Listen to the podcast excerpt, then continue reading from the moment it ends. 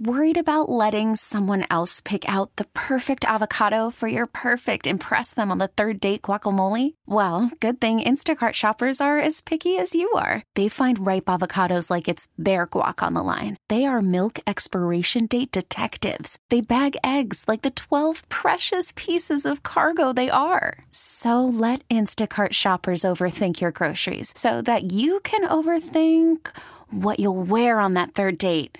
Download the Instacart app to get free delivery on your first three orders while supplies last. Minimum $10 per order, additional term supply. We get it. Attention spans just aren't what they used to be heads in social media and eyes on Netflix. But what do people do with their ears? Well, for one, they're listening to audio. Americans spend 4.4 hours with audio every day. Oh, and you want the proof? Well, you just sat through this ad that's now approaching 30 seconds. What could you say to a potential customer in 30 seconds? Let Audacy put together a media plan tailor made for your unique marketing needs. Advertise with Audacy. Visit ads.audacy.com. 97.1 FM Talk. On demand audio. This hour of The Mark Reardon Show is sponsored by Gamma Tree Experts. Your trees deserve the best care. Call Gamma Tree Experts.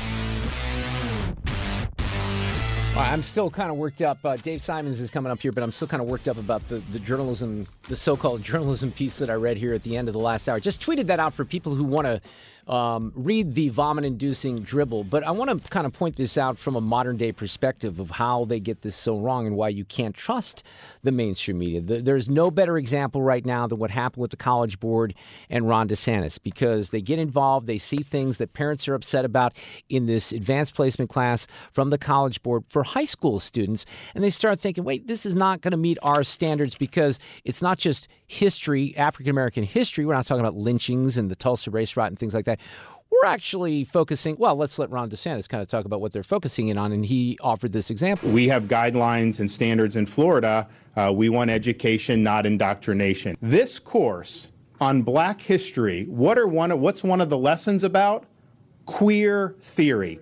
Now, who would say that an important part of black history is queer theory? That is somebody pushing an agenda on our kids. So I'm sure that the, the lefties out there are going to interpret that as, oh, he's just a bigot. He does not like gay people or queer people. But the point and I think most smart people will understand the point that that has no place in a high school advanced placement class. You want to teach about queer theory in college where, you know, you're sucking off the taxpayers or you're getting, you know, private education. That's fine. That's fine. But in, in high schools, I don't think so. But you'd think, you would think that what DeSantis is doing based on the hyperbole that's out there in the pundit world, um, the elite media class, that he's shutting down all education of anything that related to blacks that ever happened in this country. That that's listen, you don't believe me. Governor DeSantis has been very, very clear. He has what just appears to be a white nationalist agenda. He's basically sacrificing the education of a whole generation of people. He's trying for for, for his ambition. It's uh. never been about this course.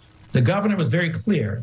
African American studies doesn't have educational value. What's going on in Florida now is maybe a peek into a horrifying future. He's now tampering with college education in various colleges, specifically starting with one in Florida. Yeah, well, some of this is focusing on colleges as well, and it should. And here's another reminder about journalism and maybe things we should have known decades ago because Dan Rather, that idiot, tweeted out this morning the DeSantis playbook on race and education is just an updated edition of what I saw in the South in the 1960s. That is so utterly dishonest, ridiculous, embarrassing, Dan Rather. I mean, you've embarrassed yourself so many times. But the, the issue is, is that most people will see Dan Rather and they won't get another perspective. Something that I offered up. Glenn Loury is a brilliant member of academia. There there are still some of those out there that who is African American and offers an amazing alternative to the white supremacy nonsense that you only hear amongst the left, the anti racism, right? Glenn Loury does this on a regular basis. So, would you think it would be appropriate because you're telling the truth, right? That's what this guy from Arizona State was trying to argue in the last hour. You're telling the truth. Wouldn't the truth be the perspective of a very important American economist at Brown University that has all kinds of accolades that is willing to push back on the the narrative that's out there, the standard narrative, because he has very legitimate positions that that should be amplified. But he's never quoted in any of these articles about what happened in Memphis nope. or anything. It's just uh, you know, Sue, you're a fan of Thomas Sowell. Uh-huh. There there are there are different perspectives to all of these issues that we talk about, but you you don't hear them because the editors, the young woke reporters, they omit the information. This is why I don't think there's any it's better criminal. Exa- it is criminal. There's no better example than what happened to Kyle Rittenhouse because the country was shocked. The the CNN viewers were shocked, I say, that Kyle Rittenhouse was found not guilty by that jury in Kenosha, Wisconsin. Those of us who paid attention from the very moment that he shot those guys knew that he would not be convicted. We knew that because there wasn't a case. It was so obvious. All you had to do was watch the video. All you had to do was put the pieces together. But the legacy media refused to do that. They didn't show that on CBS. They didn't show it on CNN. They didn't write about it in the New York Times. They wrote about how he was a white supremacist who, who came up from Illinois, who just wanted to cause trouble, right? Shouldn't have been there in the first place. And then the whole country is shocked because journalism didn't do its flipping job. Unbelievable. All right, yep. Sorry, I got worked up on this stuff. I'll have to dial it down. Here. Oh, Will Scharf. is coming up with, um, well, he used to work in the Greitens administration. He is a new Republican candidate for Attorney General. That's a very short window because Andrew Bailey, who was on the show last week, is the current AG appointed by Governor Parson because Eric Schmitt is now in Washington. So this is kind of like a, a bit of a you know, complicated political situation, but Will's going to join us in just a few minutes. Uh, I believe the market might have been up a little bit today, which is good news. This all relates to what's happening in the economy, inflation, the debt ceiling. Dave Simons is with us, the host of the Dollars and Cents Show over on KMOX down the hall, certified financial planner, senior vice president of investments at UBS Financial Services. David, how are you this afternoon? I'm well. Thanks, Mark. I usually touch base when things are, are pretty bad, of course, on Wall Street. I don't think today has been super bad. In fact, did I see the NASDAQ had a pretty good day? Yeah, you know, this is all related to Fed Chairman Jay Powell and what the Fed did yesterday, raising rates just a quarter of 1%, what we call 25 basis points. And, Mark, that was baked in. I mean, that, that, Right. there was no surprise there. I guess the surprise that I have is what you just alluded to, and that is the really positive rebound, particularly in the high growth NASDAQ area. It, it was almost like maybe they were expecting Powell to be more draconian in a way in his rhetoric, and, and maybe to hear that he still was going to raise rates to kingdom come. And we didn't get that. And, and nothing that really Powell said surprised me, but maybe there was a lot more trepidation going in, and, and so we're getting this relief rally. So, c- can you make the case, or I suppose, can some people make the case that this is working right now when it comes to keeping inflation lower? Mark, you just hit on a really interesting point, and it's a conversation that I've been having with a lot of people lately. The, the, the general consensus, one of the most overwhelming consensus points that I've ever seen in my career, is the fact that, well, we're going to go into a recession. It's inevitable. All the historical data points in that direction. Yeah, maybe. In fact, I've been on the bandwagon to say perhaps a mild recession. But what if we don't? What if somehow the history books look back and say, wow, somehow Powell and company pulled this off? And they were able to slowly and incrementally rate, not so slowly, actually, uh, pretty aggressively in Yeah. 2022, but got got rates up quickly, choked off inflation. Post pandemic, we were able to kind of slide into uh, economic slowdown, but just right where we didn't kill the economy and the markets res- responded favorably. That is not out of the realm of possibility. Yeah, I mean, I guess it isn't because you're seeing the year to year numbers are are somewhat encouraging right now when it comes to inflation, right? So I, I just put together some stats. I went back to 1950. Now, this is really interesting. I, I'm such a stat nerd here. But since 1950, so we're talking obviously over 70 years, 31 times the stock market was positive in both what's called the Santa Claus rally, which is always the week between Christmas and the first two days of the new year. Yeah. So you're talking usually about seven or eight trading days. When you've had a market that's positive in the Santa Claus rally and positive for the first full month of January, 28 out of 30 times the market ended up positive for the year. And the average gain is 21%. And Mark, the only two times that the market was down, it was only down single digits. So I know that doesn't guarantee 100% will be up and up, you know, double digits. But history is very kind to when the market gets off to a big start like this. That's I, I don't think I've ever heard the Santa Claus rally, and if I had, I don't remember um, you know you talking about it. But that's interesting. Yeah, the Santa Claus rally doesn't get a lot of attention, but it's something that uh, again nerd geeky people like me pay attention to, because historically the Santa Claus rally can really start things off on a on a good footing for the new year. Um, and you know, not bad. Out of 73 years, it's it's been up 31 times, so a little less than 50 percent. But when the with, then when you combine it for the full January that's up, man, oh man, do you set the stage typically for a good rally. So it gets back to what you were saying, Mark. Maybe somehow Jay Powell will look like somewhat of a genius. I, I'm not going that far yet, but it's something that I'm willing to at least say is a possibility now. Interesting. Dave Simons, host of the Dollars and Cents Show on KMOX, certified financial planner and senior vice president of investments at UBS Financial Services. Help me with this one because this one, I saw this on the New York Times site earlier today, Dave, and it makes my brain hurt. And I'm hoping that you can explain it to me. This is what it says. Um, the debt limit standoff between Republicans and Democrats has elevated questions about creative solutions for averting a crisis, including one that at first blush might seem unthinkable. Could minting a $1 trillion platinum coin make the whole problem go away? The next line is What was once a fringe idea is now being presented to top economic policymakers as a serious remedy. What? Have you heard that? Yeah. Do you know that background? Yeah. Yeah, a little bit, um, Mark. That's been suggested, gosh, for for decades. It wasn't, it, you know, it started out as a billion dollar coin, and then a hundred billion, and now it's a trillion because you know the the deficit keeps getting bigger, and it's basically just the idea that we would have this open ended cash reserve that we could always go to. But dismiss it. It's not going to fly. It will never happen. Uh, but it's something that gets the clickbait going. Why, why would it even? Th- this is where I'm struggling because I'm not very smart. Why would that potentially, for the people who think it's a good idea, what what's the argument in favor of it? Because I don't understand how that would avoid, you know, still spiking inflation. You're just creating more money, right? You're just printing it in the form of a coin, or what am I missing? No, no, you're not missing anything, and that and that's the issue. It, it goes back to something else, Mark, that was discussed. It's somewhat related here, and that is, look, when interest rates were back down next to zero, why don't we just issue 100 year bonds for the government? Why do these five year, 10 year, 30 year? Let the government lock in uh, uh, paying interest on bonds for like a half a 1% or 1% for 100 years. And and that seems somewhat plausible. Other countries have done 50 years, but it, it, it just wasn't going to make sense longer term. This one is really pie in the sky. Just to dumb it down, Mark, basically all it does is it's creating an open ended bank for the Fed to be able to tap because it's got this trillion dollar coin, and you would create more of them. It's, just, it's not just one.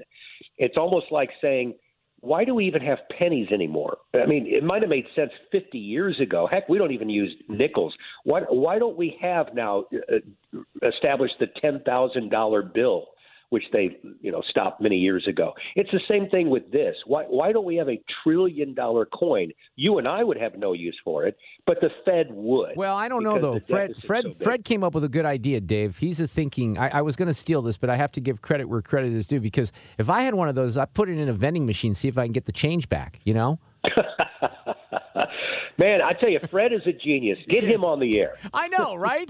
uh, so on the debt ceiling, though, what what are your anticipations there? Look, I'm someone who philosophically believes the government spends way too much money, and that's part of the problem, and it's been that way. No and look, I'm willing to share the blame between Republicans and Democrats. The fact of the matter is now the Democrats are in control. So we have this fight. You and I, I'm sure, have talked about the debt ceiling. We're not going to default. I mean, I think we should come to terms with that. But why is it unrealistic to have some negotiation when it comes to, you know, less spending?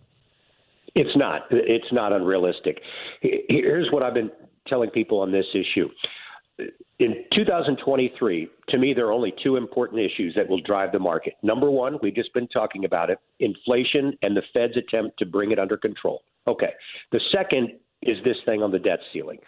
Because we have gone to the 11th hour before That was back in 2011 when they started shutting down a lot of government programs and national parks, and there, the market actually fell 19 percent. Oh my gosh, are we going to default? You may recall back then S&P actually downgraded our debt from AAA, first and only time that's ever happened.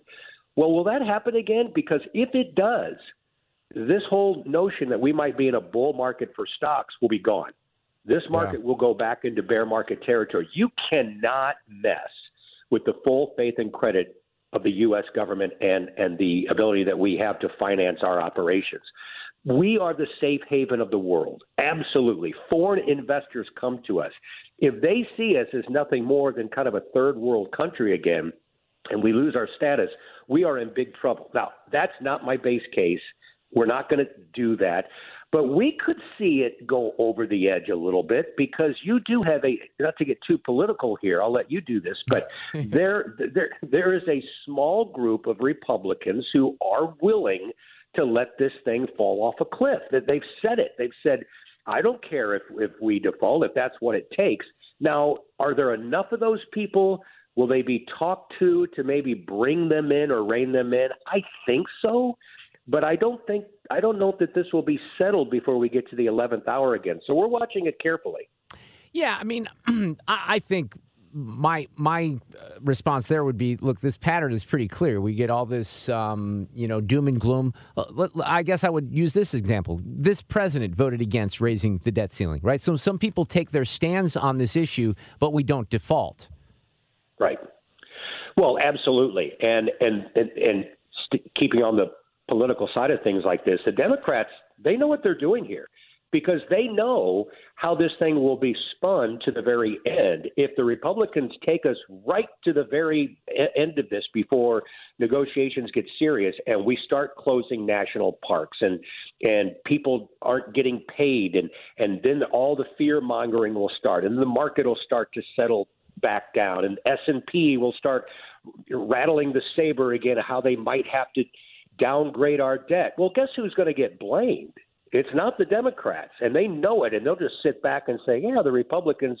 We know that there's an election uh, in, in in a year and a half or so at the, what will be at that time, and we're going to let them take the blame on that. They are in ultimately some control here, and they're going to have to have the Republicans come to them more than the other side. I, I wish it wasn't that way, but that's just the political reality of it. Let me before I let you go, let me just ask one question. Going back to Jay Powell and the Fed and what your expectations might be, because as I was kind of chatting here, I pulled up a piece where there is at least one group out there predicting. Look, they say maybe there's going to be more, you know, incremental rate hikes, but maybe by the end of the year they start cutting rates again. You think that's a possibility at this point?